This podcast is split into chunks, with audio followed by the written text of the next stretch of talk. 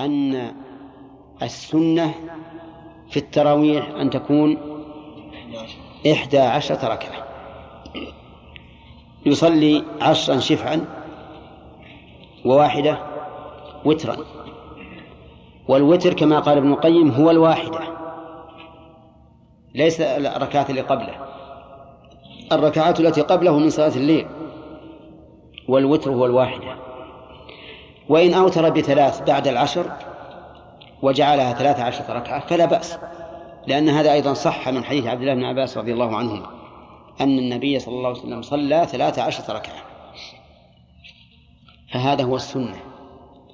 ومع ذلك لو أن أحدا من الناس صلى بثلاث وعشرين أو بأكثر من ذلك فإنه لا ينكر عليه لا ينكر عليه. ولكن لو طالب أهل المسجد بأن لا يتجاوز عدد السنة كانوا أحق منه بالموافقة. كان أحق منهم بالوافقة. لأن لأن الدليل معهم إنما لو سكتوا ورضوا فهو لو صلى بهم تسعا وتسعين ركعة ما في مانع. ولا فرق في هذا العدد حتى على المذهب. بين أول الشهر وآخره. لا فرق بين أول الشهر وآخره. وعلى هذا فتكون القيام العشر القيام في العشر كالقيام في أول الشهر. فإذا قلنا إن الأفضل إحدى عشرة في العشرين الأولى قلنا إن الأفضل إحدى عشرة في العشر الأخيرة. ولا فرق. لأن عائشة تقول تقول رضي الله عنها ما كان يزيد في رمضان ولا غيره ولم تستثني العشر الأواخر. لكن تختص العشر الأواخر بالإطالة. بالإطالة. فإن الرسول صلى الله عليه وسلم كان يقوم فيها الليل كله. وعلى هذا فيطيل. لكن لو اختار أهل المسجد أن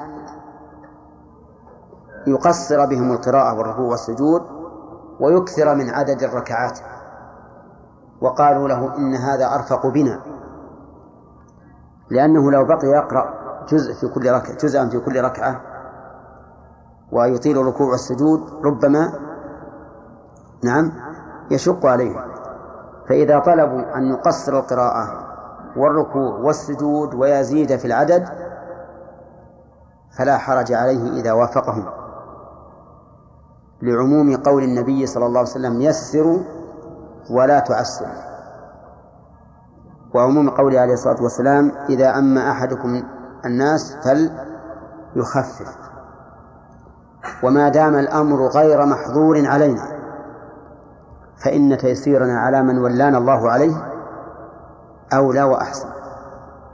والإمام ولي المسجد مولا على على المأمومين ولهذا يقال إمام. فهو إمام والإمام أيضا يأمرهم ويقول سو اعتدلوا سووا الصفوف تقدم يا فلان تأخر يا فلان.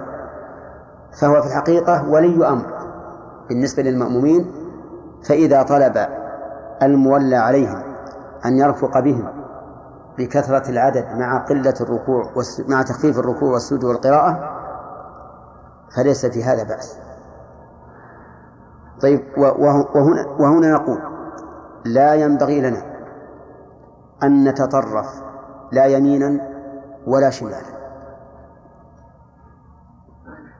لأن بعض الناس يتطرف من حيث التزام السنة في العدد. فيقول لا تجوز الزيادة على العدد الذي جاءت به السنة. وينكر أشد النكير يا أشد النكير على من زاد على ذلك. ويقول إنه آثم عاصي وهذا لا شك أنه خطأ. وكيف يكون آثما عاصيا؟ وقد سئل النبي عليه الصلاة والسلام عن كيف يصلي الليل كيف صلاة الليل فقال مثنى مثنى ولم يحدد بعدد. ومن المعلوم أن الذي سأله عن صلاة الليل لا يعلم العدد لأن من لا يعلم الكيفية فجهله بالعدد من باب أولى وهو ليس من خدم الرسول حتى نقول يعلم داخل بيته. فإذا كان النبي عليه الصلاة والسلام بين له كيفية الصلاة دون أن يحدد له بعدد علم أن الأمر في هذا واسع وأن للإنسان أن يصلي مئة ركعة ويوتي بواحدة. من يمنعه من هذا؟ وأما قوله صلى الله عليه وسلم صلوا كما رأيتموني أصلي فهذا ليس على عموم حتى عند هؤلاء. ولهذا لا يوجبون على الإنسان أن يوتر مرة بخمس ومرة بسبع ومرة بتسع. لا يوجبون هذا. ولو أخذنا بالعموم لقلنا يجب أن توتر مرة بخمس ومرة بسبع ومرة بتسع سردا. وإنما المراد صلوا كما رأيتموني يصلي في الكيفية. أما في العدد فلا. فالإنسان على كل حال نحن نقول إن الإنسان ينبغي له أن لا يشدد على الناس بمجرد وهم توهمه حتى أن رأينا من الإخوة الذين يشددون في هذا من يبدعون الأئمة الذين يزيدون على إحدى عشر ويخرجون من المسجد.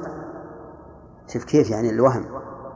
يخرجون من المسجد فيفوتهم الأجر الذي قال فيه الرسول صلى الله عليه وسلم من قام على الإمام حتى ينصرف كتب له قيام ليلة. وربما يجلسون إذا صلوا عشر ركعات يجلسون فيقطع تتقطع الصفوف بجلوسهم. يجلسون وهم والناس صفوف على منهم على اليمين وعلى اليسار. وربما يتحدثون أحيانا. فإذا جاء الوتر قاموا فأوتروا. كل هذا من من الخطأ. نحن لا نشك في أنهم يريدون الخير وأنهم مجتهدون لكن ليس كل مجتهد يكون مصيبا. الطرف الثاني عكس هؤلاء أنكروا على من على من اقتصر على إحدى عشرة ركعة. أنكروا إنكارا عظيما. وقالوا خرجت عن خرجت عن الإجماع. ومن يشاقق الرسول من بعد ما يتبين له الهدى ويتبع غير سبيل المؤمنين نوله من بعد ما تبين له الهدى ويتبع غير سبيل المؤمنين نوله ما تولى ونصله جهنم وساءت مصيرا. كيف تخرج عن الجماع؟ من أين جئت لنا بهذا؟ كل الناس قبلك لا يعرفون إلا ثلاثا وعشرين ركعة. ثم يشددون في التنفير والنكير وهذا أيضا خطأ ما هو صحيح. ولكن لو فرضنا أننا في بلد لا يعرفون إلا ثلاثة وعشرين ركعة فليس من الحكمة أن نجابههم فنصلي إحدى عشرة ركعة من أول ليلة وإنما نصلي ثلاثة وعشرين ركعة ثم نتحدث إليهم بما جاءت به السنة وأن الأفضل إحدى عشرة. ثم نقول لهم ما ترون؟ ما ترون؟ هل ترون أن نقتصر على هذا العدد مع الطمأنينة وإطالة الركوع والسجود نوعا ما لنتمكن من الدعاء ونكثر من الذكر؟ أو ترون أن نبقى على حالنا؟ حينئذ سوف سوف يوافقون أو يخالفون أو يختلفون.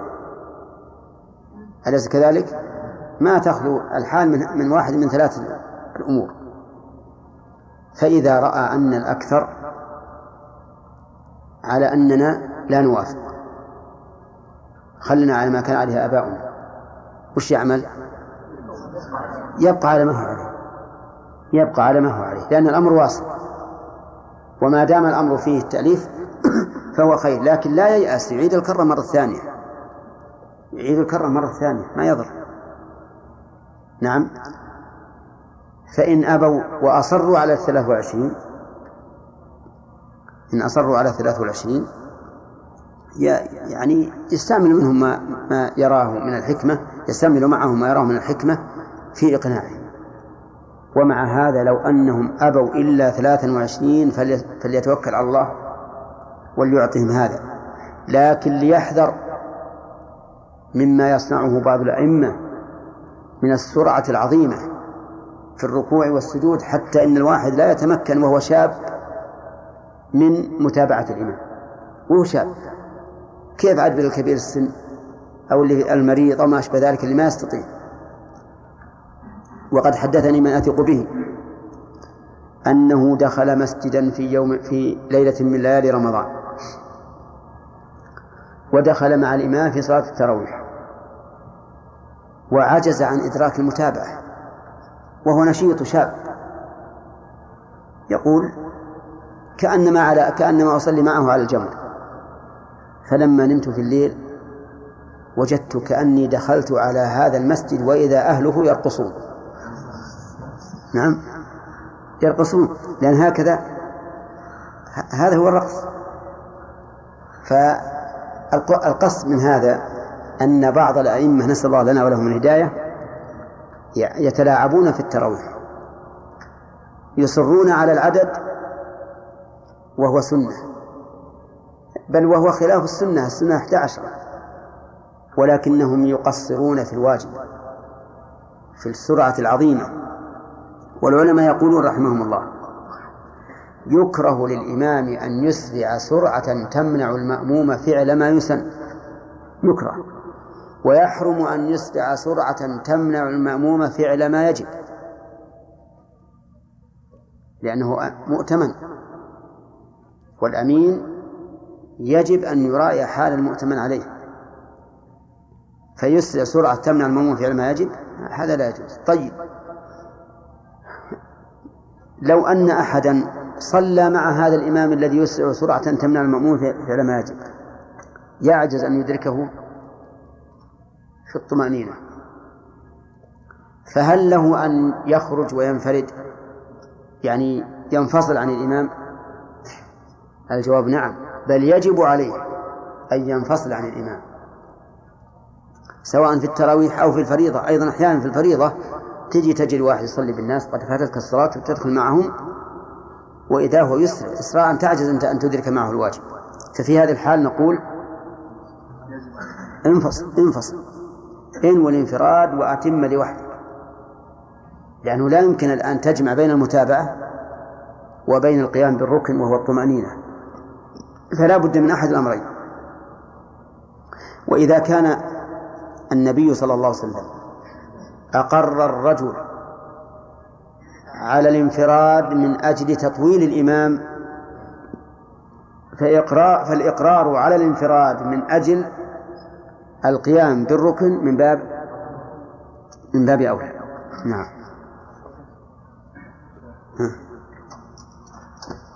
نعم.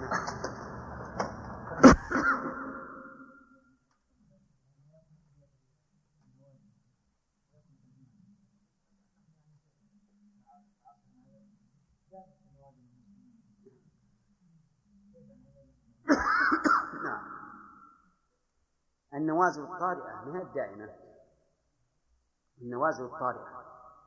ولهذا السجود الشكر يشرع كما سيأتينا إن شاء الله عند تجدد النعم. ما هو عند كل نعمة. وإلا لبقي الإنسان دائما في السجود وهذه أيضا بقي الإنسان دائما في في قنوته. نعم. الذين قالوا ان الذي نعم. لا يقال لهؤلاء إن النبي صلى الله عليه وسلم كان الامام من الناحيه الدينية ومن الناحيه الدنيويه لأنه كان يحج بهم ويصلي بهم. الوالي يعني الأمور الدنيوية و, و... والتشريعية. والتشريعية تبعا للرسول. ولهذا قنت أبو بكر رضي الله عنه في الردة في قتل مسيلمة نعم. في قتال مسيلمة قنت رضي الله عنه. الدينيه بيد الخلفاء بيد الفقهاء مثلا الإمام مالك إي نعم. آه هذا هذا قول الفقهاء. في خلفاء. في خلفاء باقين هل يمسح بيديه إذا انتهى من دعاء القنوت؟ ولكن المؤلف؟ يمسح. يمسح. الراجح لا يمسح. طيب. ما هو دليل من قال يمسح ومن قال لا يمسح؟ دليل من قال يمسح ما روي عن عمر. نعم. إنه كان يمسح إنه يمسح. كان إذا لا ينزل يده حتى يمسح. نعم. نعم. أما دليل من من قال إنه لا يمسح فهو التتبع احوال النبي اللهم صل عليه وسلم بعد بعد القنوت إنه كان لا يمسح. لا بعد الدعاء. طيب. وما جوابهم عن حديث عمر؟ جوابهم انه روي عن عمر. ولكن ولكنه ضعيف. ولكنه ضعيف. ضعيف لا تقوم به حجة. طيب. حكم القنوت في غير الوتر أحمد. نعم. نعم. طيب. لماذا؟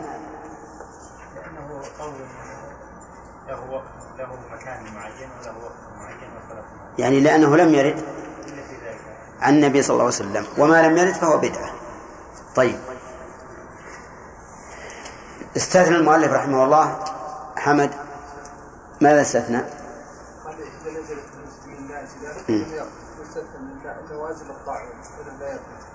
طيب.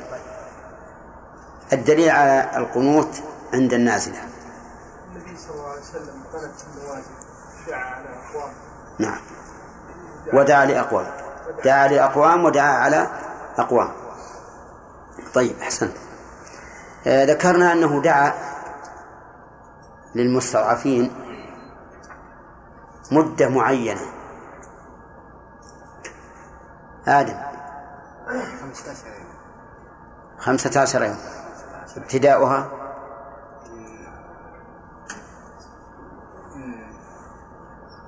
نصف القعدة. من نصف القعدة. وانتهاؤها؟ من 15 رمضان أي نعم. شفت يا آدم؟ أي نعم. نعم؟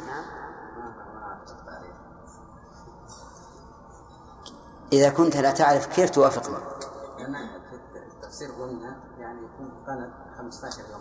إيه. لكن قلت من من نصف من نصف ذي القعدة وقلت نعم. خير إن شاء الله. طيب. المهم في النصف الأخير من رمضان. طيب وقنتها على قوم. لمدة شهر.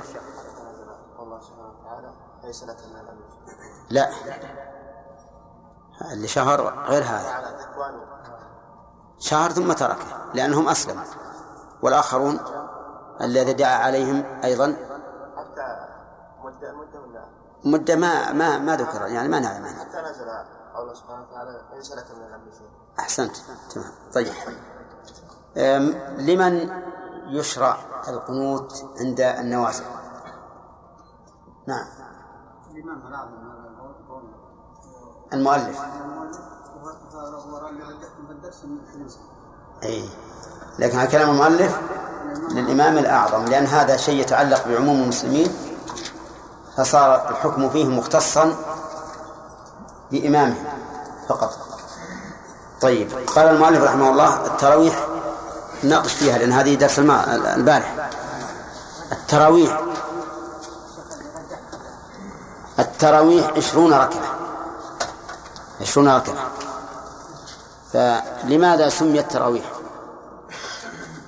أي نعم سمي التراويح لانهم كانوا يصلون اربعا ثم يستريحوا ثم يصلوا اربعا ثم يستريحوا ثم يصلوا ثلاثة هذا ذكر 11 طيب. استندوا إلى حديث عائشة؟ تمام. أحسنت. طيب. قول المؤلف إنها عشرون ركعة. نحن رجحنا خلاف كلام المؤلف يا شاكر. نعم. ها؟ رجحنا أنها تكون 11 ركعة. أو؟ 11 ركعة؟ أو؟ منها. ها؟ أقل منها. لا. أو لا يحددها. يعني يلا سلامة 13 أو ثلاثة عشر ركعة. صحيح. طيب استدل المؤلف بحديث ابن عباس أن النبي صلى الله عليه وسلم كان يصلي في رمضان عشرين ركعة. فما جوابك عن هذا؟ أي نعم. هذا الحديث لم يصح لم يصح النبي صلى الله عليه وسلم فلا فلا يعتمد عليه. طيب. استدلوا أيضا بما روي عن عن يزيد بن رومان قال كان الناس يصلون في عهد عمر بن الخطاب في رمضان ثلاثا وعشرين ركعة. نعم. زيد لم يدرك عمر فيذكر الحديث منقطع هذا وا- يزيد. هذه واحد. وأن عمر عمر لم يثبت حقيقة أنه صلى عليه لم؟ يثبت. يعني أنه نسبه إلى عهده دون أمره. طيب. ثالثا. أنه معارض بما صح عن عمر. ها أنه صلى بعد الوفاة لا لا. ما هو أنه صلى. أمر ابن عباس. أيهما؟ الفضل ولا عبد الله؟ ها؟ أبي بن عباس. ها؟ أبي بن كعب. والثاني؟ إيه هو أمر اثنين. عمر بن الخطاب أمر رجلين إيه، أمر أبي بن كعب أبي بن كعب والثاني؟ هذا هو الذي يدل على إي والثاني الرجل الثاني. عشان كم من الدليل؟ إي. الثاني محمد؟ نعم. الثاني تميم الداري. ها أن يقوم الناس الصحيح. أحسنت تمام.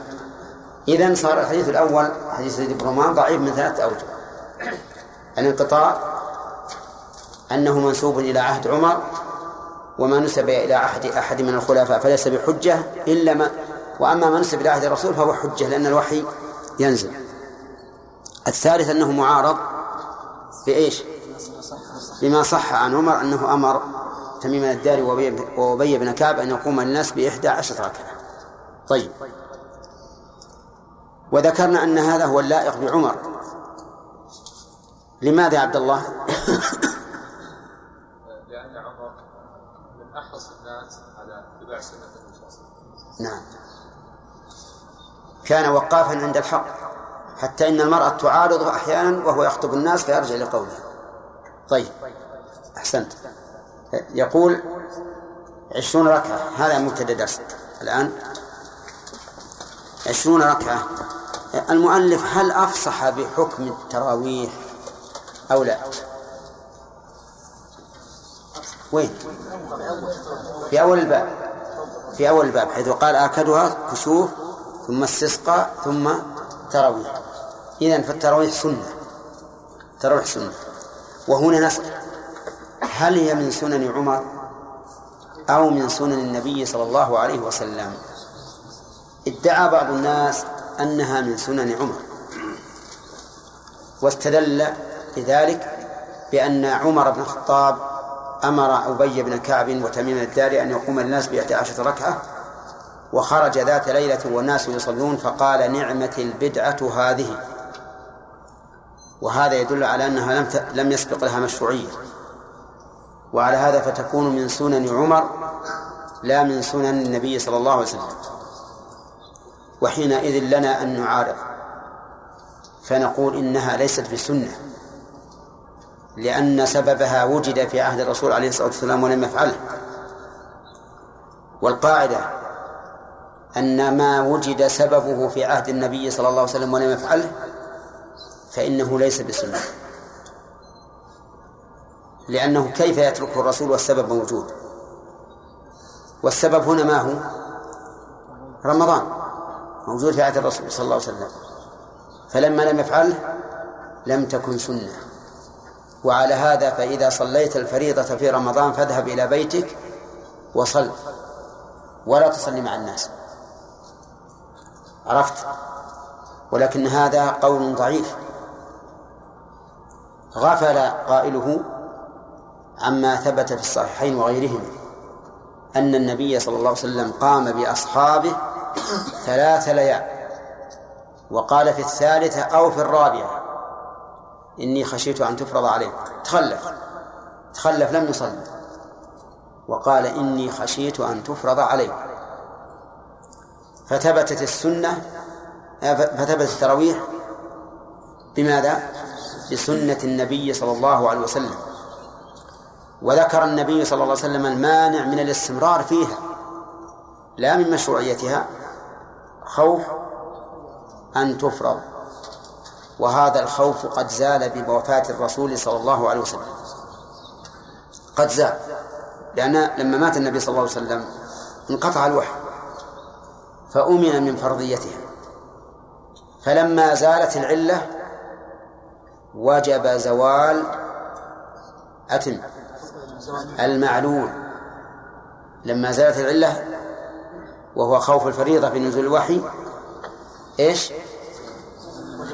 زال المعلول أو ثبت زوال المعلول وحينئذ تعود إلى السنية.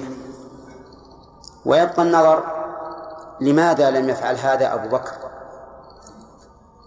لم يعد إقامتها جماعة. والجواب عن ذلك أن يقال إن مدة أبي بكر رضي الله عنه كانت سنتين وأشهرا.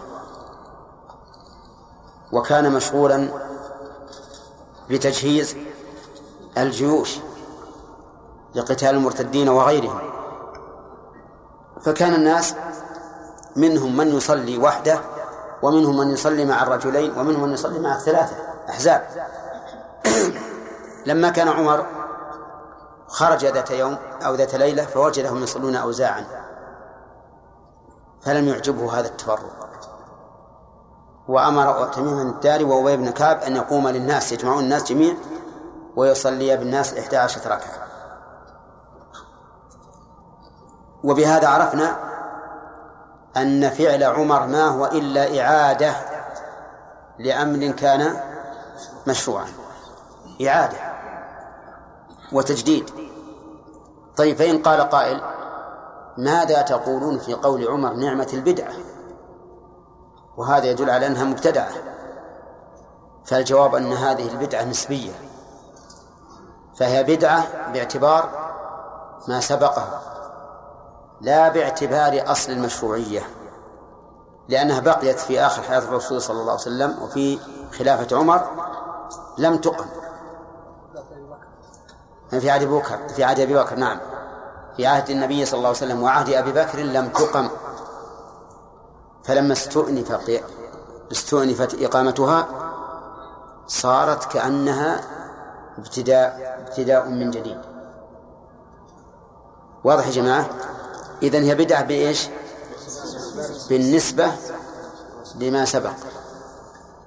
بالنسبة لما سبق حيث تركت في آخر حياة النبي صلى الله عليه وسلم وفي عهد أبي بكر رضي الله عنه. ولا يمكن لعمر بن الخطاب أن يثني على بدعة شرعية أبدا. وقد قال النبي عليه الصلاة والسلام كل بدعة ضلالة. والعجب أن بعض أهل البدع أخذ من قول عمر نعمة البدعة أخذ مفتاحا أخذ بابا ليس له مفاتيح. بل أخذ بابا ليس عليه باب. فجا وصار يبتدع ما شاء ويقول نعمة البدعة هذه. نعم. ولا شك أن هذا من الأخذ بالمتشابه. ولا, ولا حتى لو فرض أن عمر رضي الله عنه ابتدع وحاشاه من ذلك فإن له سنة متبعة. عليكم بسنتي وسنة الخلفاء. ليس مثلك أن تأتي بالقرن الرابع عشر وتقول ببتدع ونعمة البدعة أو في القرن الثامن أو السابع أو الثالث. عمر له سنة متبعة. مع أننا لا نعلم أن عمر ابتدع شريعة. إنما ابتدع سياسات لم تكن في عهد الرسول صلى الله عليه وسلم. سياسات يرى أن فيها مصلحة مثل إلزامه بالطلاق الثلاث أن يكون ثلاثا ومثل منعه من بيع أمهات الأولاد مع أنهن يباعن في عهد الرسول عليه الصلاة والسلام. ومثل زيادة العقوبة في شرب الخمر من نحو أربعين إلى إلى ثمانين. هذه ما يتشرط لكن سياسات يرى أنها تحقق المصلحة. لكن هل زاد عمر في الصلوات جعلها ستا؟ لا. أو جعل ركعات الظهر خمسا؟ لا. أي نعم. طيب. هي بدعة حسنة بدعة قبيحة. إي نعم. قلت هذه صارت باب عظيم. صارت باب ليس له حجاب. لا يقيس مثل على فعل عمر على قوله نعمة البدعة إي نعم. أن ما ما شابهها يسمى بدعة حسنة. لا ابدا. نس- بينا لك انها بدعة نسبية هذه. ما هي بدعة أصلية. بدعة بالنسبة لتركها في المدة السابقة. نعم. يا شيخ قد يدخل الطلاق في السياسة فهد. آه، بالنسبة للقاعدة التي ذكرنا بها إذا وجد سبب شيء في عهد النبي صلى الله عليه وسلم ولم يفعله فإنه ليس بسنة. نعم. قال بعض أهل العلم الخطوط في الصلاة شيخ إيش؟ وجد السبب إيش؟ الخطوط لإقامة الصفوف في الصلاة. نعم نعم. قالوا إنه وجد سبب وهو إقامة الصفوف نعم. ولم يفعله على الصلاة لا. نقول هذا مردود من وجهين. الأول أنه ليس موجودا في عهد الرسول عليه الصلاة والسلام. لأن الموجود في عهده أن أن الأرض تفرش بالحصباء والحصباء ما يمكن يكون فيها خطوط. ولو فإذا قال يمكن أن يجعل فيها خيوط. الخيوط نقول سبب لعثرة الناس فيها. ولا تستقيم. يكون فيها أذية. هذا واحد. الوجه الثاني أن هذه ليست غاية. هذه وسيلة لإقامة الصفوف. وسيلة لإقامة الصفوف. ونحن نعلم والعلم عند الله عز وجل أن هذا لا, لا يغير شيئا هذا يحصل به المقصود الشرعي وهو تسوية الصف نعم نعم عليكم أظن واحد قبل القرآن نعم. كيف يدخل الطلاق في السياسة؟ وكيف يطلق يدخل الطلاق في السياسة؟ أي نعم يدخل الطلاق بالسياسة ل- لأجل منع الناس من من الطلاق المحرم. لأن جمع الثلاث بكلمة واحدة حرام. والإنسان إذا علم أنه سيمنع من مراجعة زوجته سيتوقف. ولهذا صرح قال أرى الناس قد تعجلوا في أمر كانت لهم فيه أنات فلو أمضيناه عليه. نعم جمال.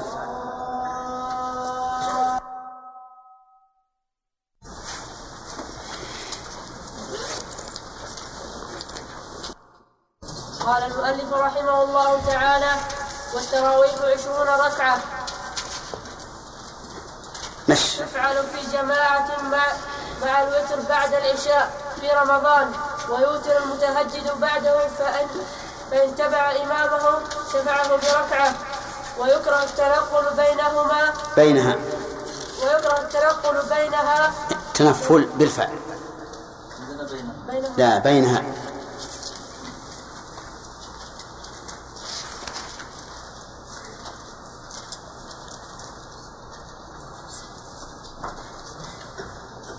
التعقيب في جماعة ثم السنن الراتبة. ركعتان قبل الظهر وركعتان بعدها وركعتان بعد المغرب وركعتان بعد العشاء وركعتان قبل الفجر وهما آكدها. بس. نعم نعم. اقرأ اقرأ بعد. وما فاته من فاته شيء منها سن له قضاؤه سنة. سن له قضاؤه بسم الله الرحمن الرحيم. الحمد لله رب العالمين والصلاة والسلام على نبينا محمد وعلى آله وأصحابه أجمعين. من السنن المؤكدة صلاة التراويح فما هو الدليل على مشروعيتها؟ ايمانا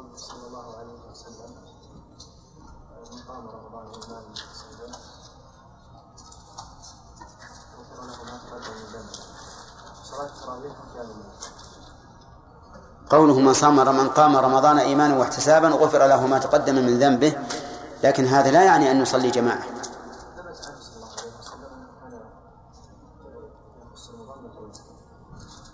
كيف هذا؟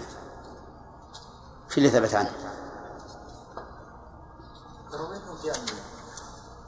يوسف زين. لأن التراويح جماعة. تحتاج إلى دليل خاص. نعم يا خالد قال النبي صلى الله عليه وسلم من قام مع الإمام حتى ينصرف كتب له قيام الليل ما يكفي هذا. أولا فعله صلى الله عليه وسلم. نعم. فعلها ثلاثة وأربع ليالي. نعم.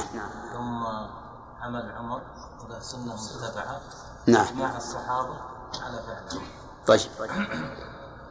إذن فعل الرسول صلى الله عليه وسلم وفعل عمر وإقرار الصحابة على ذلك. يعني الكثير منهم أقر.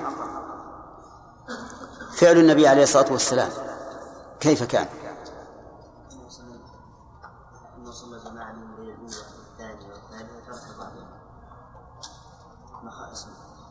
ثم عندما تركها سأله الصحابة قال مخافة أن أو تفرض وتركها بعد في الثالثة والرابعة وقال خشيت أن تفرض عليكم. وهذه العلة زالت بعد وفاته. فإذا زالت العلة زال المعلوم. واضح؟ طيب. وأكد ذلك سنة عمر رضي الله عنه. طيب ما هو الدليل على أنها عشرون ركعة كما قال المؤلف؟ أي نعم.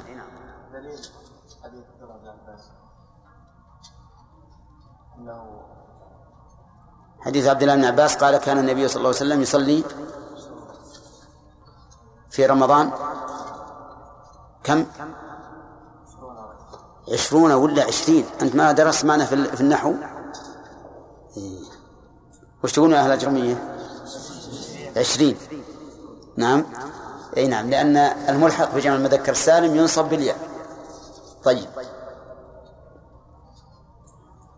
فيه دليل غير هذا؟ أنه آه، أمر أبي وابن الجاري أن يصلي بالناس. سبع ركعات وهذه من كيسك. نعم. بسام يزيد بن رومان. قال كان الناس يصلون في عهد عمر في رمضان ثلاثة وعشرين أو يقومون بثلاث وعشرين ركعة. طيب. فيه رأي آخر يا شاكر؟ ما هو؟ أنها إحدى عشرة ركعة. ما دليل هذا؟ لا. أن النبي حديث عائشة رضي الله عنها حينما سئلت عن قيام النبي صلى الله عليه وسلم في رمضان فقالت ما صلى رسول الله صلى الله عليه وسلم ما كان. ما كان يصلي رسول الله صلى الله عليه يزيد. وسلم يزيد عن 11 ركعة في رمضان إيه.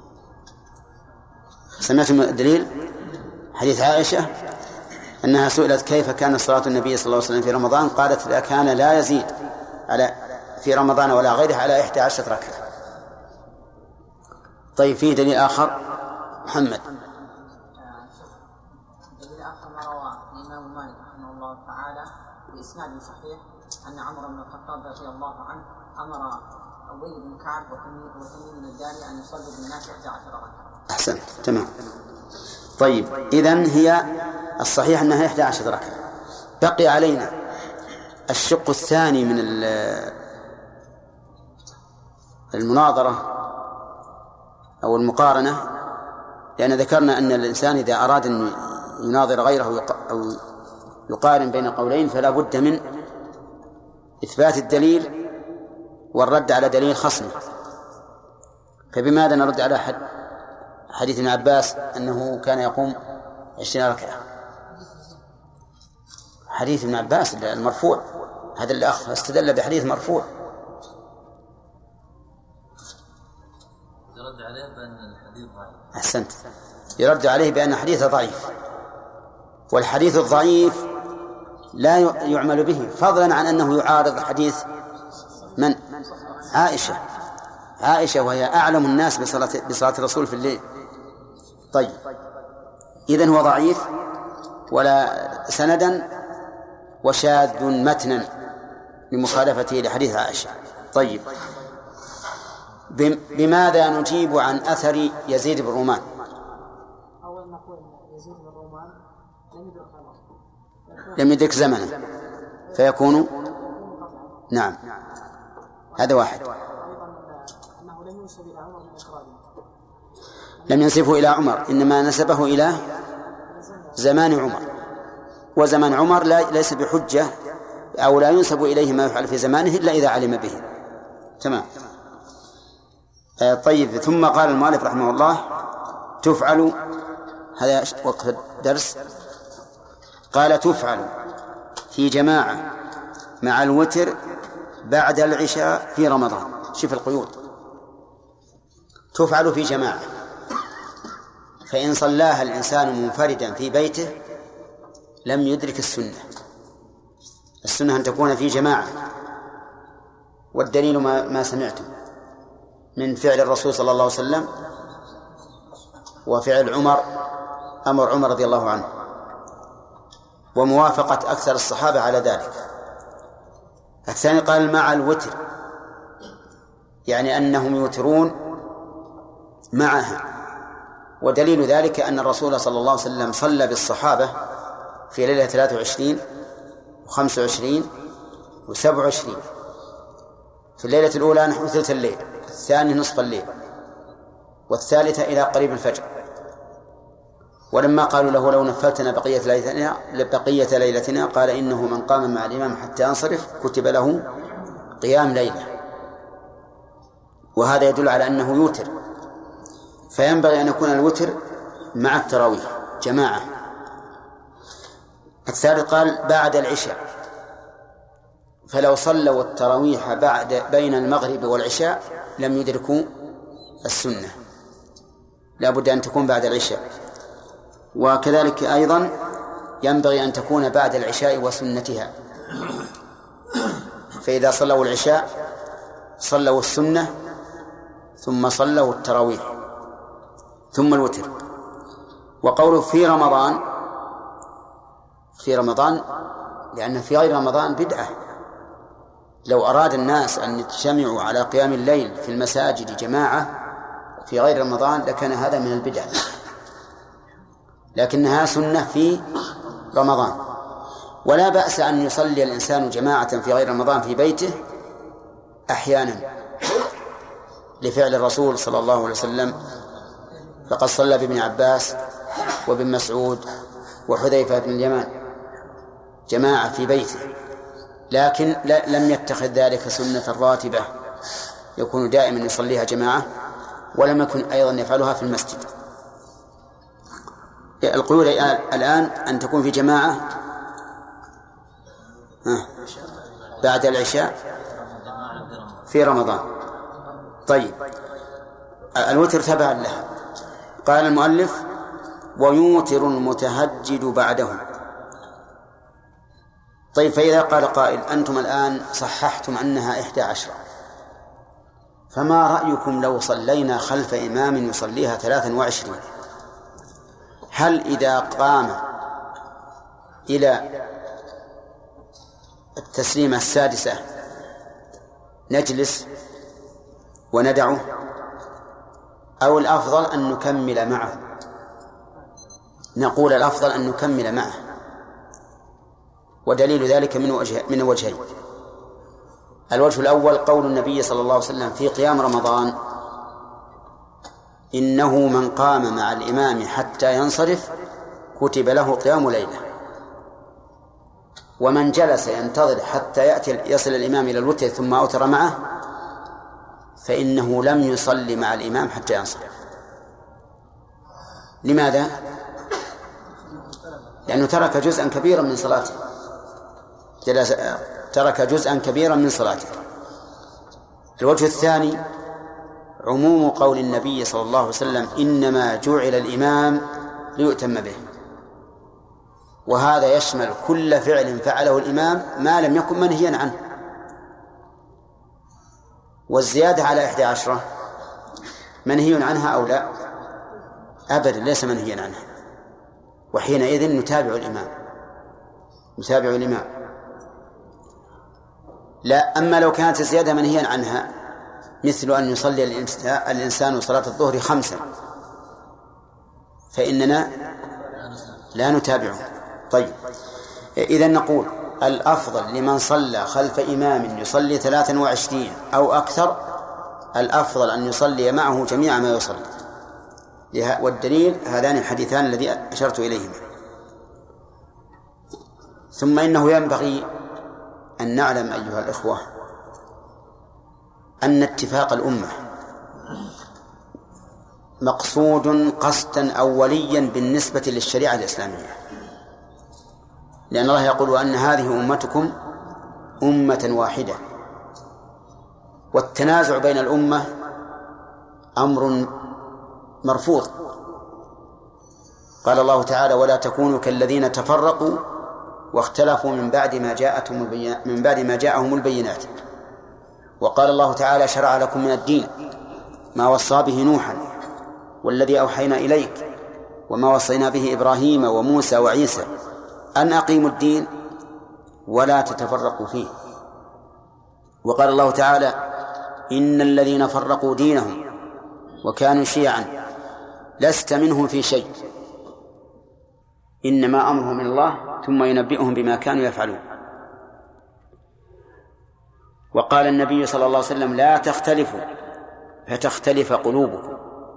يقوله في اتحاد في تساوي الناس في الصف لا تختلفوا فتختلف قلوبكم. ولما صلى عثمان رضي الله عنه في منى في الحج صلى الرباعية أربعا ولم يقصر بعد أن مضى من خلافة الثمان سنوات وأنكر الناس عليه. وقالوا قصر النبي صلى الله عليه وسلم وأبو بكر وعمر يعني وأنت في أول خلافتك. لكنه رضي الله عنه تأول. فكان الصحابة الذين ينكرون عليه يصلون خلفه أربعا وهم ينكرون عليه مع أن هذه زيادة متصلة في الصلاة منكرة عندهم ولكن تابعوا الإمام فيها. فما بالك بزيادة منفصلة؟ لا تؤثر لو تعمدها الإنسان ما أثرت على بطلان الصلاة. ونحن نقول إننا متمسكون بالسنة ومتبعون لآثار الصحابة ثم نخالف في هذه المسألة. إني أقول إن كل إنسان يقول إنه متابع متبع للسنة ومتبع لهدي السلف فإنه لا يسعه أن يدع الإمام إذا صلى ثلاثة وعشرين ويقول أنا سأتبع السنة إحدى عشر. لأنك مأمور بمتابعة إمامك منهي عن المخالفة ولست منهيا عن الزيادة عن إحدى عشر. فالمهم أنه يجب على طلبة العلم خاصة وعلى الناس عامة أن يحرصوا على على اتفاق مهما أمكن. لأنه منية أهل الفسق وأهل الإلحاد. منيتهم أن يختلف أصحاب الخير. لأنه لا يوجد سلاح أشد فتك من من الاختلاف أبدا. لما قال موسى لقومه للسحرة قال لهم ويلكم لا تفتروا على الله كذبا فيسحتكم بعذاب وقد خاب من افترى. اللي حصل أنهم تنازعوا أمرهم بينهم. لما تنازعوا خلاص فشلوا وذهبت ريحهم. فهذا الخلاف الذي نجده من بعض الإخوة الحريصين على اتباع السنة في هذه المسألة وفي غيرها أيضا أنا أرى أنه خلاف السنة وخلاف ما تقصده الشريعة من توحد الكلمة واجتماع الكلمة. مع لأن هذا أمر سائغ ولله الحمد ليس أمرا محرما ولا منكرا. أمر يسوغ فيه الاجتهاد فكوننا نولد الخلاف ونشحن القلوب من العداوة والبغضاء والهزء بهؤلاء الذين يخالفوننا في الرأي مع أنه سائغ لا شك أنه خلاف السنة. فالواجب على الإنسان أن يحرص على اجتماع الكلمة مهما أمكن. طيب. حتى المتابعة في الختمة لا بأس. مع أن هذا ليس وقت سؤال لكن خرجت خرج من الجواب. لا بأس أيضا. لأن الختمة نص الإمام أحمد رحمه الله وغيره من أهل العلم على أنها سنة على أنه يستحب أن يختم بعد انتهاء القرآن قبل الركوع. وهي وإن كان من ناحية السنة ليس لها دليل لكن ما دام الأئمة أئمة المسلمين قالوا بها ولها مساق أو اجتهاد وليكن مخطئا لكن ما دام ليس في حرام فلماذا نخرج؟ لماذا نخرج أو نسفه أو نخطئ أو نبدع؟ من فعل؟ أنت لا تفعلها إذا كان الأمر إليك ولكن إذا كان إمامك يفعلها فلا مانع. انظروا إلى الأئمة الذين يعرفون مقدار الاتفاق. كان الإمام أحمد رحمه الله يرى أن القنوت في صلاة الفجر بدعة. ويقول إذا كنت خلف إمام يقنت فتابعه على قنوته وأمن على دعائه. أكثر من هذا. كل ذلك من أجل اتحاد الكلمة واتفاق القلوب وعدم الكراهة بعضنا لبعض. يقول المؤلف ويوتر المتهجد بعده. يوتر المتهجد بعده أي بعد تهجده. يعني إذا كان الإنسان يحب أن يتهجد بعد التراويح. والتراويح تفعل متى؟ بعد العشاء في أول الليل. وهذا رجل يحب أن يتهجد في آخر الليل. فهل يوتر مع الإمام أو يوتر بعد؟ يقول المؤلف يوتر بعده. يوتر بعده. يعني ولا يوتر مع الإمام. لأنه لو أوتر مع الإمام خالف أمر النبي صلى الله عليه وسلم في قوله اجعلوا آخر صلاتكم بالليل وترا. طيب. لكن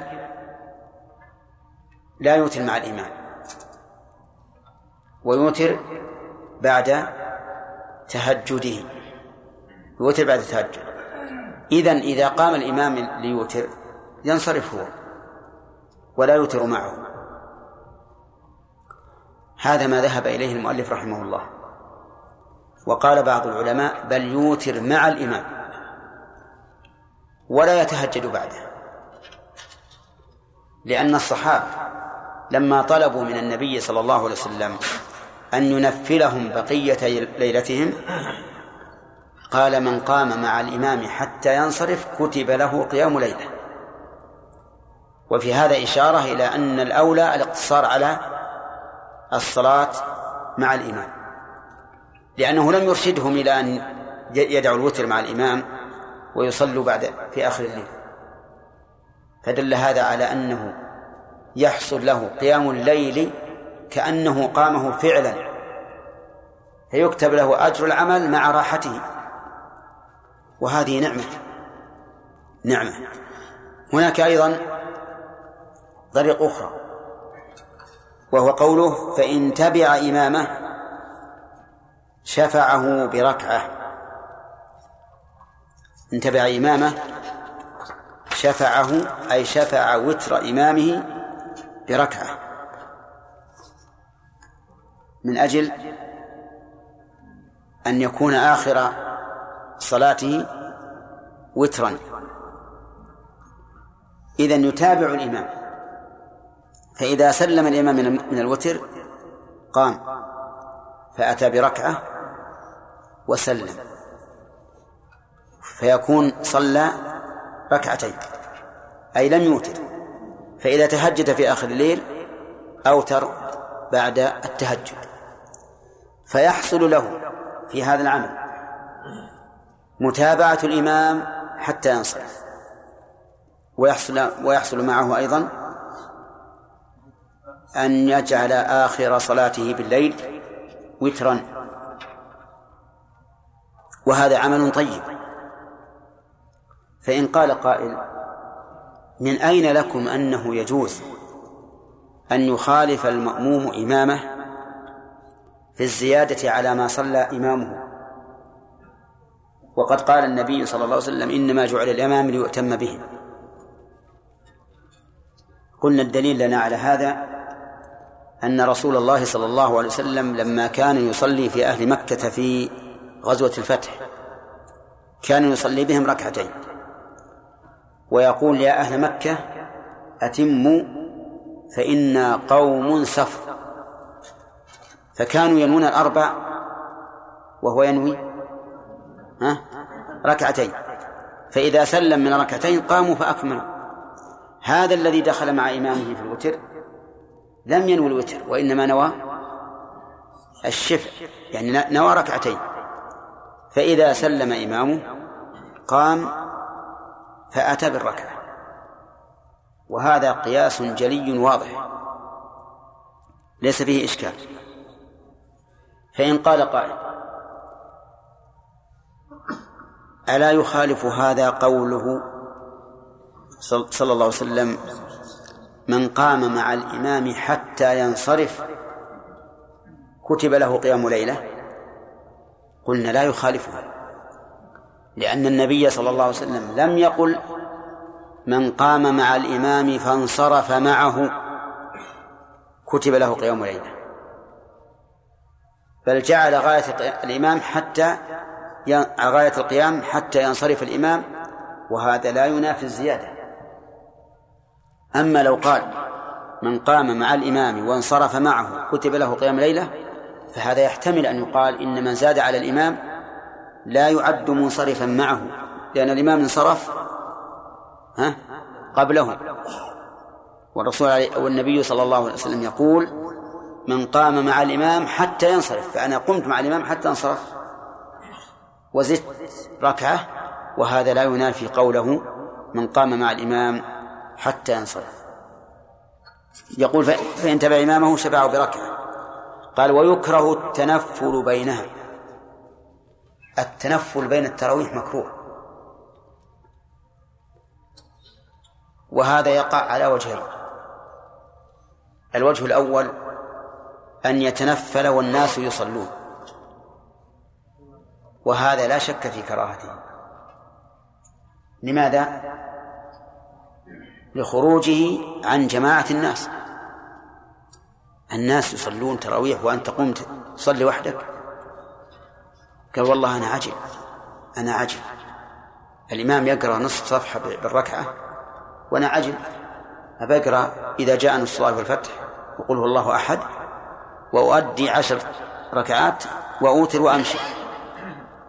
قبل أن يصلي الإمام ركع تسليمتين. معلوم هذا ولا لا؟ نقول هذا مكروه. كيف تصلي وحدك والمسلمون يصلون جماعة؟ هذا لا شك في كراهته. طيب فإن قال أنا الآن قد فاتتني الصلاة. فصليت الفريضة. صليت الفريضة. وأريد أن أصلي راتبة العشاء. نقول لا مانع. ادخل مع الإمام في التراويح بنية الفريضة. يعني بنية العشاء. فإذا سلم فقم وأتي بكم ركعة؟ بركعتين. تكمل الفريضة. ثم ادخل معه في التراويح بنية راتبة العشاء. فإذا صليت راتبة العشاء ادخل معه في التراويح. ولا يضر اختلاف نية الإمام والمأموم. يعني يجوز أن الإمام ينوي الفريضة النافلة والمأموم ينوي فريضة. والغريب أن هذا منصوص الإمام أحمد نص عليه الإمام أحمد نفسه بأنه يجوز أن يصلي الإنسان صلاة العشاء خلف من يصلي التراويح. نعم وهذا هو الصحيح. طيب. هذا وجه.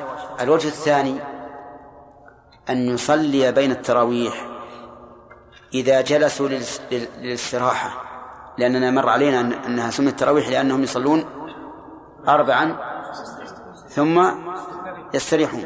في هذه الاستراحة قام رجل يتنفل. نقول لا تتنفل. لا تنفل. قال يا جماعة تمنعوني من فضل الله؟ نقول لكننا نمنعك بما اختار الله. أن توافق من؟ الجماعة والمسلمين. لا لا لا تتنفل. ولهذا قد يكره التنفل بينها. لا التعقيب في جماعة. إيش معنى التعقيب؟ التعقيب قالوا معناه أن يصلي بعدها وبعد الوتر في جماعة. وظاهر كلامهم ولو في المسجد.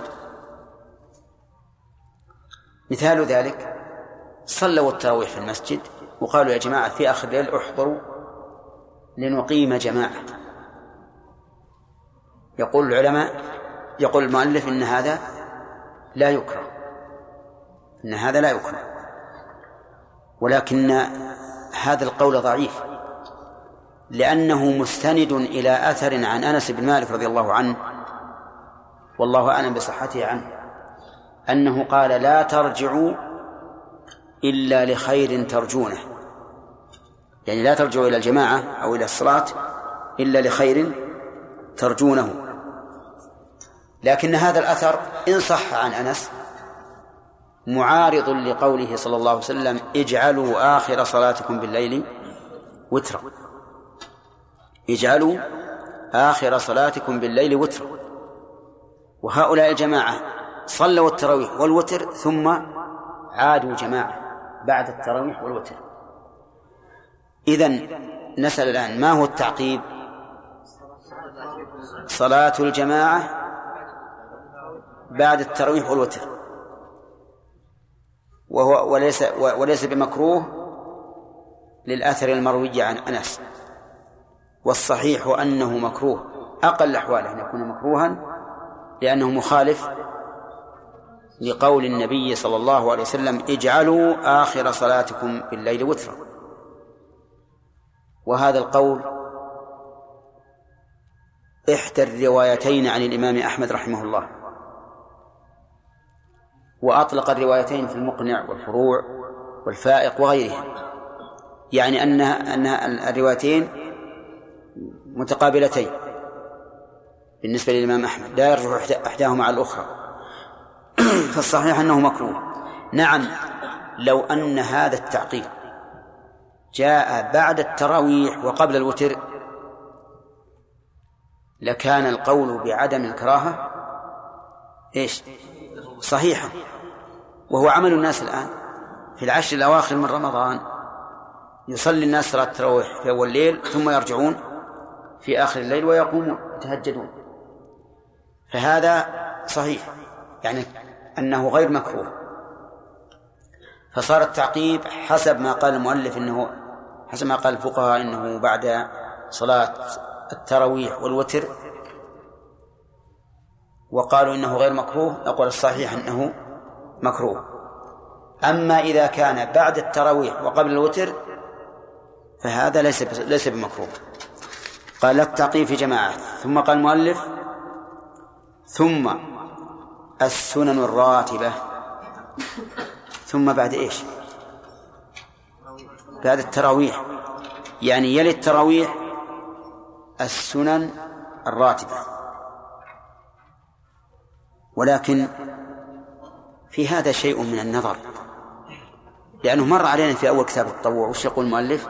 آكدها كسوف ثم استسقاء ثم تراويح ثم وتر.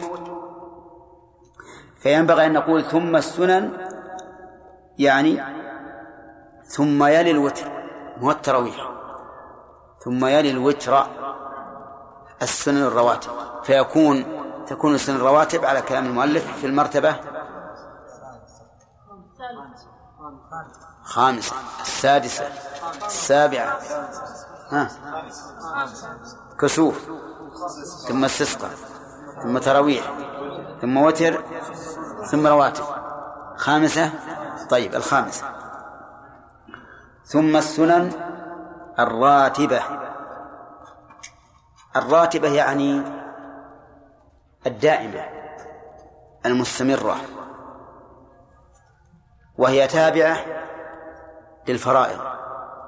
سنن راتبة يعني مستمرة ثابتة تابعة للفرائض. قال المؤلف ركعتان قبل قبل الظهر وركعتان بعدها وركعتان بعد المغرب وركعتان بعد العشاء وركعتان قبل الفجر. هذه عشر. عشر ركعات. عدها يوسف.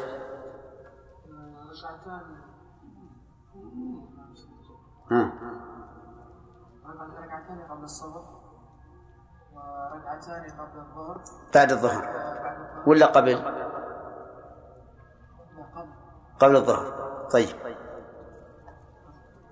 ركعتان قبل الظهر وبعد الظهر. وبعد الظهر ركعتان وقبل وركعتان قبل المغرب. ركعتان قبل المغرب. نعم. وركعتان قبل العشاء. قبل العشاء. إذا معناه لا لست تصلي الرواتب ما أنت تصلي الرواتب هذه ما تحتاج إلى إلى إلى إلى فقه لأن الناس كلهم يصلونها. ركعتان بعد المغرب؟ ها. التكملة من جديد. كيف تكمل ابدأ من جديد. ركعتين قبل قبل الفجر. نعم. وركعتين قبل الظهر. نعم. وركعتين بعد ال- الظهر. نعم. وركعتين بعد المغرب. وركعتين بعد العشاء.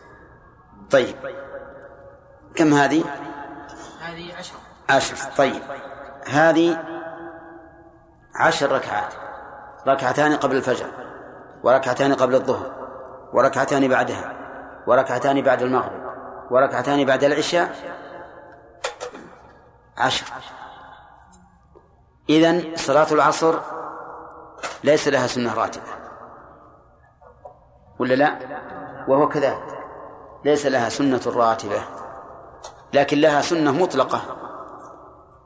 وهي السنة الداخلة في قوله صلى الله عليه وسلم بين كل أذانين صلاة. وقول المؤلف إن الرواتب عشر استند في ذلك إلى حديث عبد الله بن عمر رضي الله عنهما. قال حفظت عن رسول الله صلى الله عليه وسلم عشر ركعات وذكرها.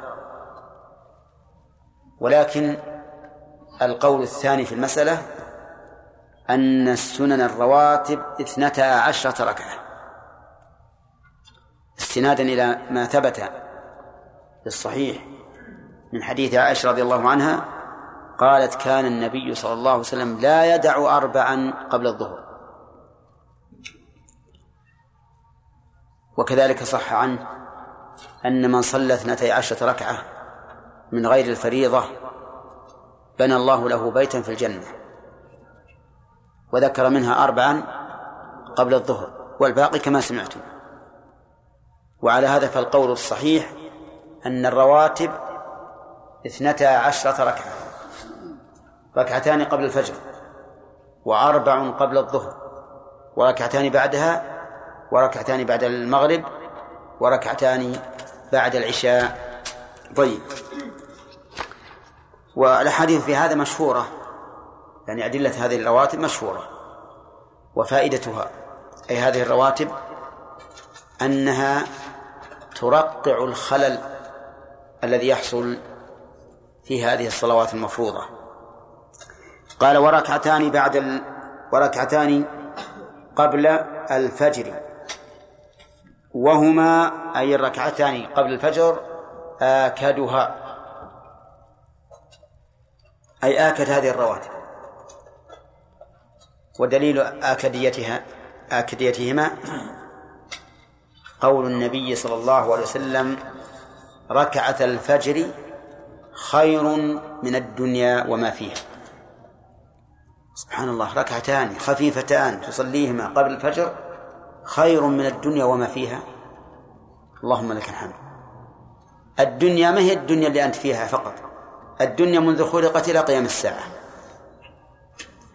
بما فيها من كل الزخارف من ذهب فضة ومتاع وقصور ومراكب وغير ذلك.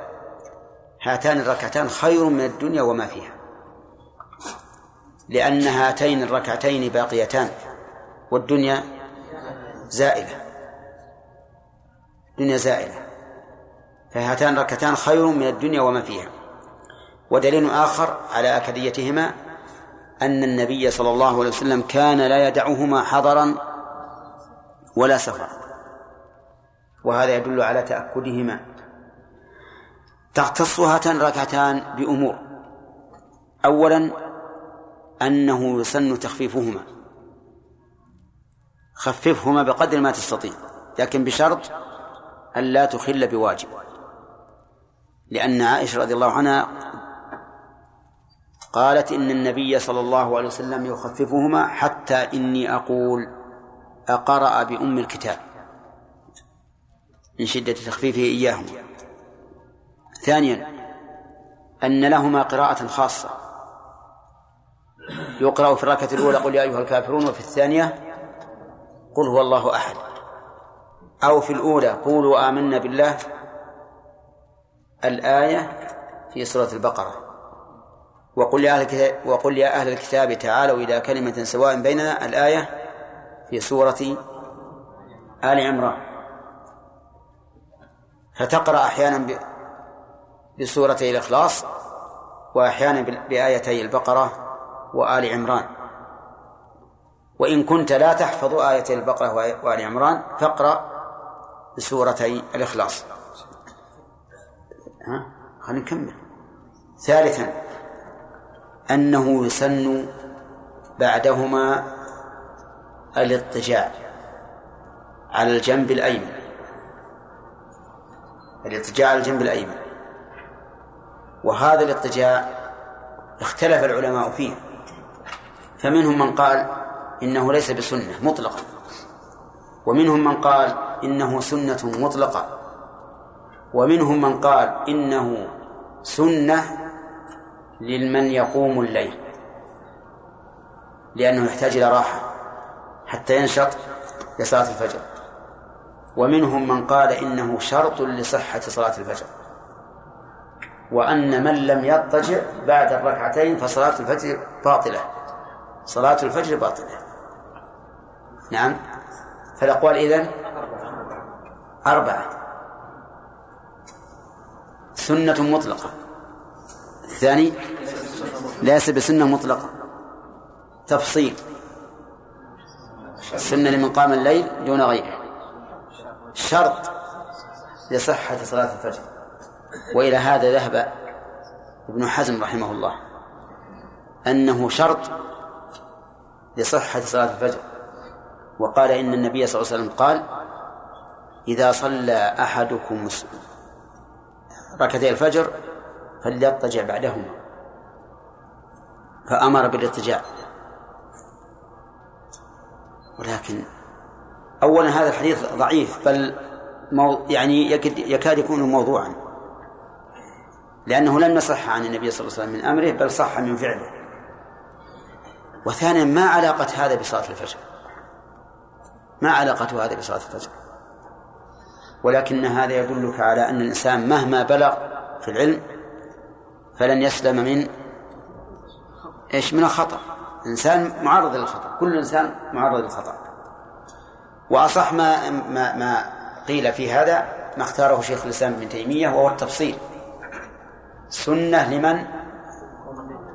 لمن يقوم الليل لأنه يحتاج إلى أن يتريح. ولكن ماذا ترون؟ بارك الله فيكم. لو كان من الناس الذين إذا وضع جنبه على الأرض نام ولم يستيقظ إلا بعد ثلاث ساعات. هل يسن له ذلك؟ ليش؟ هذا يفضي إلى ترك واجب. هذا ربنا نقول حرام عليك. ولا سيما إذا قلنا إنه مشروع لمن يقوم الليل فيكون النوم عنده ألذ من كل شيء. فإذا نام ما قام. هذا نقول لا تقل لا تنام أبدا ولا تفكر في النوم. من حين ما تصلي السنة اخرج إلى المسجد. نعم. إذا دخل مع الإمام والإمام في التراويح ودخل معه في القائمة هل يحصل على أجر إي نعم. يحصل. لكنه ليس كأجر, كأجر الجماعة الأولى. يعني الإمام أحمد نص على أن يصلي خلف من يصلي التراويح. إي نعم. والمذهب يقولون أن المفترض ما يصلي خلفه. إي نعم. لأن المذهب المذهب مذهبان مذهب شخصي ومذهب اصطلاحي. فما في الكتب كتب المتأخرين هذا مذهب اصطلاحي. أحيانا يكون نص الإمام أحمد على خلاف هذا الشيء لا في العبادات ولا في المعاملات. نعم. لا اللي جنبك. اللي قبلك هذا لا يسار نعم. جزاك الله خير. في في رمضان يا شيخ بعض المصلين اللي يصلون التراويح. يجلسون حتى يقرب الإمام من من الركوع. ثم يقومون يدور الركوع مع الإمام. لكن تفوتهم وش يزينون؟ وش يزينون ذول يستريحون استراحه إذا كان لحاجة لا بأس. أما إذا كان لغير حاجة فأخشى أن لا يكونوا قاموا مع الإمام حتى ينصرف. يعني تأخروا عن الإمام. نعم. سنة ما بين الأذانين أن يداوم الإنسان عليها دائما لا لأنه لو داموا عليها صارت راتبة. نعم؟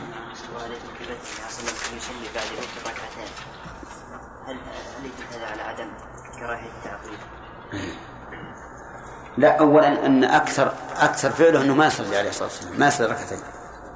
هذا أكثر فعله. وكان يصلي أحيانا ركعتين جالسا. ما هو قائما فالعلماء اختلفوا في هذا. فمنهم من قال إن هذا فعل الرسول صلى الله عليه وسلم ولا يمكن أن يعارض بقوله. يعني لا يمكن أن يعارض فعله قوله. فإذا كان اجعلوا آخر صلاتكم بليل وترا فهذا قول صريح. وإذا فعل هو صلى ركعتين جالسا بعد الوتر ولم يكن يداوم عليها فهذا لا يمكن أن نجعله آه، تاركا لهذا الحديث لأنه لأن فيه تعارض.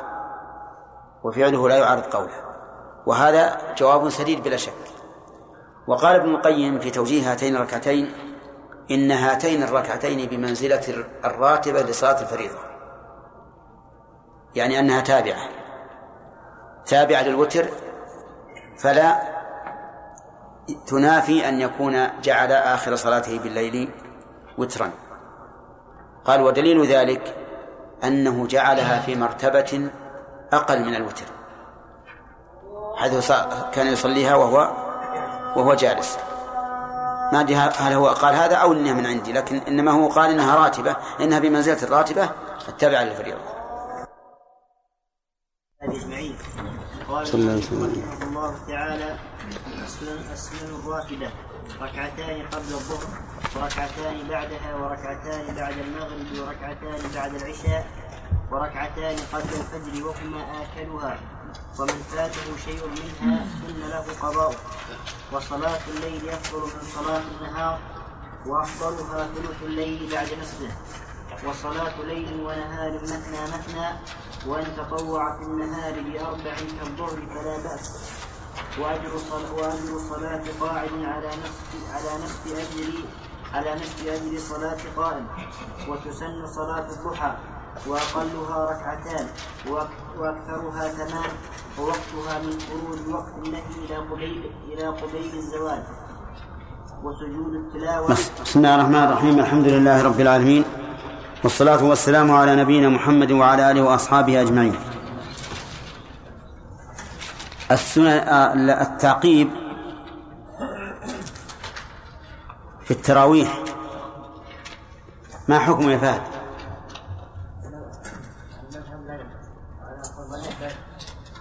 نعم. لا يكره عند المؤلف. وما هو التعقيب؟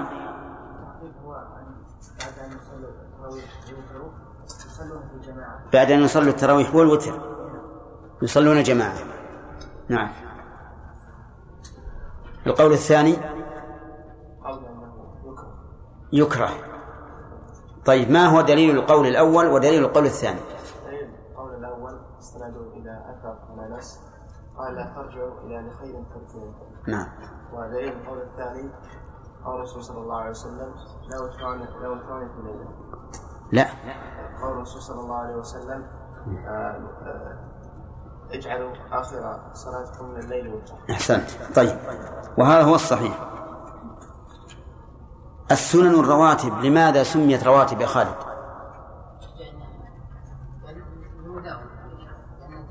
لأنه يداوم عليها. طيب. هل هي مستقلة أو تابعة؟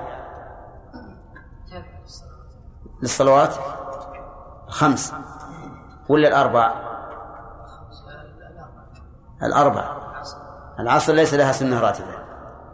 طيب اذكرهم يا محمد. اذكرها.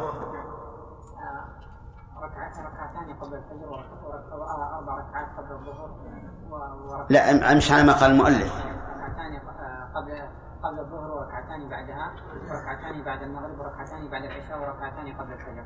نعم أحسنت. هذه عشر. القول الثاني ناظم أن الرواتب 12 ركعة اثنتا عشرة ركعة. طيب. والدليل؟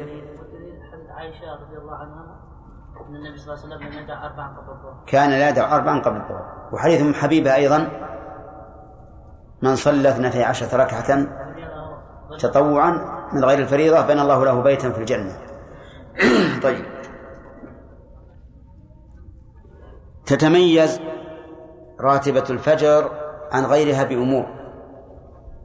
قلها.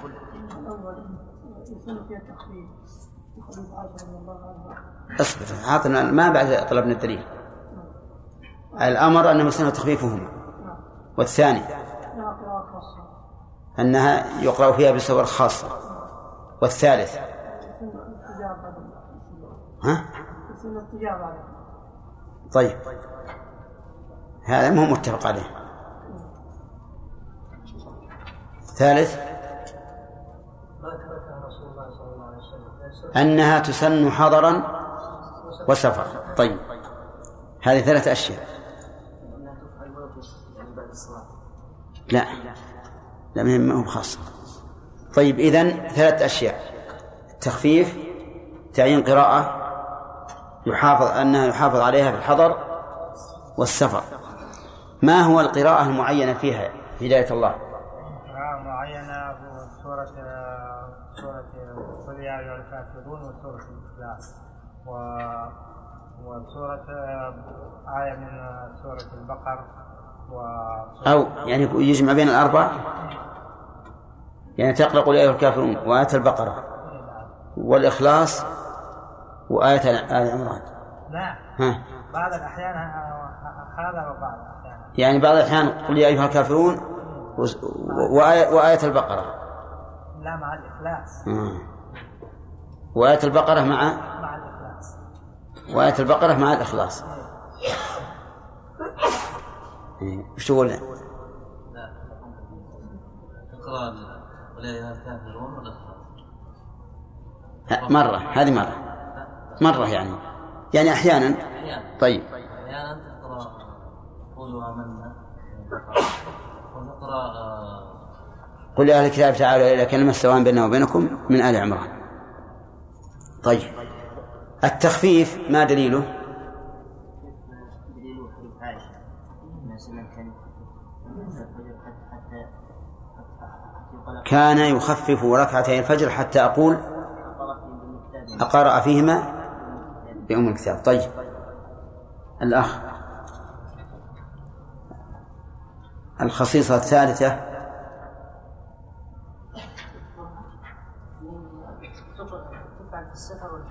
دليل.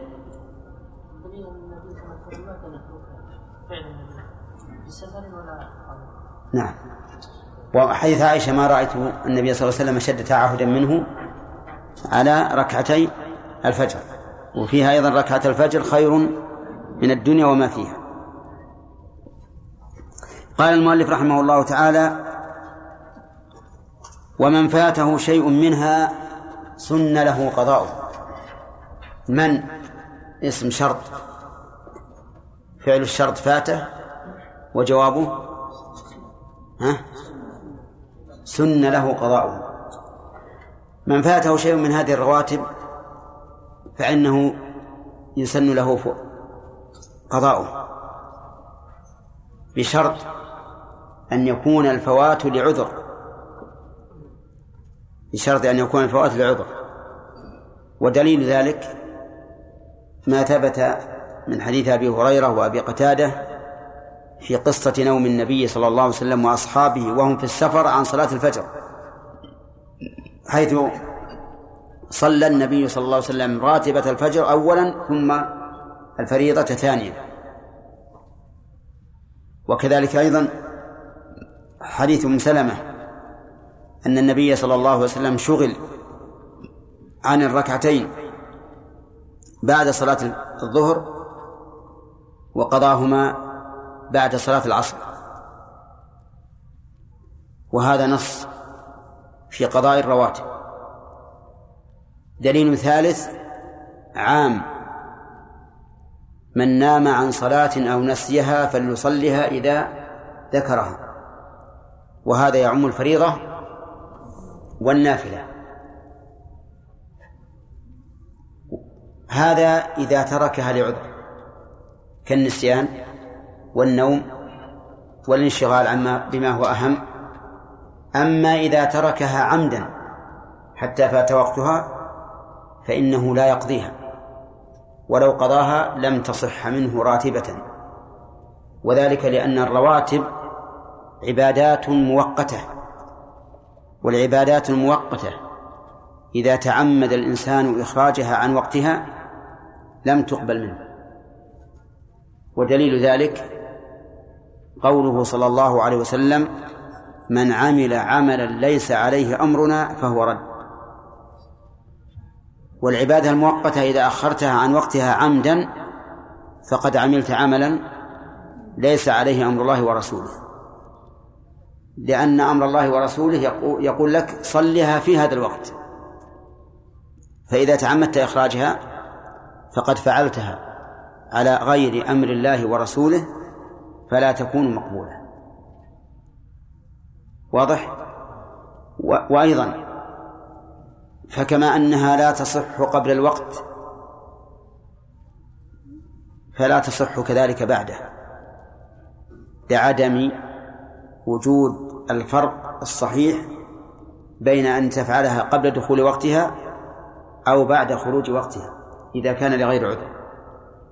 طيب.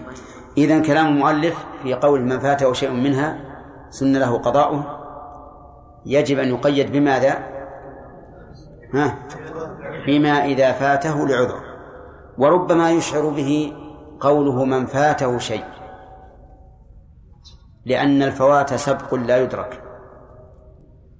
والمؤلف لم يقل ومن لم يصلها فليقضها. قال من فاته. والفوات كما قلت لكم سبق لا يدرك ومنه قولهم من فاته الوقوف بعرفة فاته الحج. طيب. ثم قال المؤلف رحمه الله فصل. وصلاة الليل أفضل من صلاة النهار. الصلاة نوعان. نوع مطلق ونعني بذلك النوافل. ونوع مقيد. أما المقيد فهو أفضل في الوقت الذي قيد به أو في الحال التي قيد بها. فمثلا سنة المسجد إذا دخلت أفضل من صلاة الليل ولو كانت في النهار. لماذا؟ لأنها مقيدة بحال من الأحوال وهي دخول المسجد. سنة الوضوء إذا توضأت فإنه يسن لك أن تصلي ركعتين. أفضل من صلاة الليل ولو كانت في النهار لأنها مقيدة بسبب من الأسباب. لكن النفل المطلق الذي يريد المصلي أن يقوم فيصلي. لأن الصلاة يسن الإكثار منها كل وقت. كما قال النبي عليه الصلاة والسلام للرجل الذي قال أسألك مرافقتك في الجنة؟ قال أو غير ذلك؟ قال هو ذاك. قال فأعني على نفسك بكثرة السجود. المهم أن الصلاة المطلقة هي في الليل أفضل منها في النهار. لقول النبي صلى الله عليه وسلم أفضل الصلاة بعد المكتوبة صلاة الليل. أفضل الصلاة بعد المكتوبة صلاة الليل. فإذا قال قائل أيما أفضل أن أصلي ركعتين في الليل نفلا مطلقا أو ركعتين في النهار؟ قلنا في الليل. والليل يدخل من غروب الشمس. فالصلاة مثلا بين المغرب والعشاء أفضل من الصلاة بين الظهر والعصر لأنها صلاة ليل فهي أفضل. قال المؤلف وأفضلها أي صلاة الليل ثلث الليل بعد نصفه ثلث الليل بعد نصفه يعني أنك تقسم الليل أنصافا. ثم تقوم في الثلث من النصف الثاني. تقوم ثلث الليل من النصف الثاني. وفي آخر الليل تنام. ودليل ذلك قول النبي صلى الله عليه وسلم أفضل الصلاة صلاة داود. كان ينام نصف الليل ويقوم ثلثه وينام سدسه. وفي صحيح البخاري عن عائشة رضي الله عنها قالت ما ألفاه تعني النبي صلى الله عليه وسلم السحر عندي إلا نائما. يعني معناه أنه كان عليه الصلاة والسلام ينام في السحر في آخر الليل. فهذان دليلان. وهناك تعليل. وهو أن نوم الإنسان بعد القيام يكسب البدن قوة ونشاطا.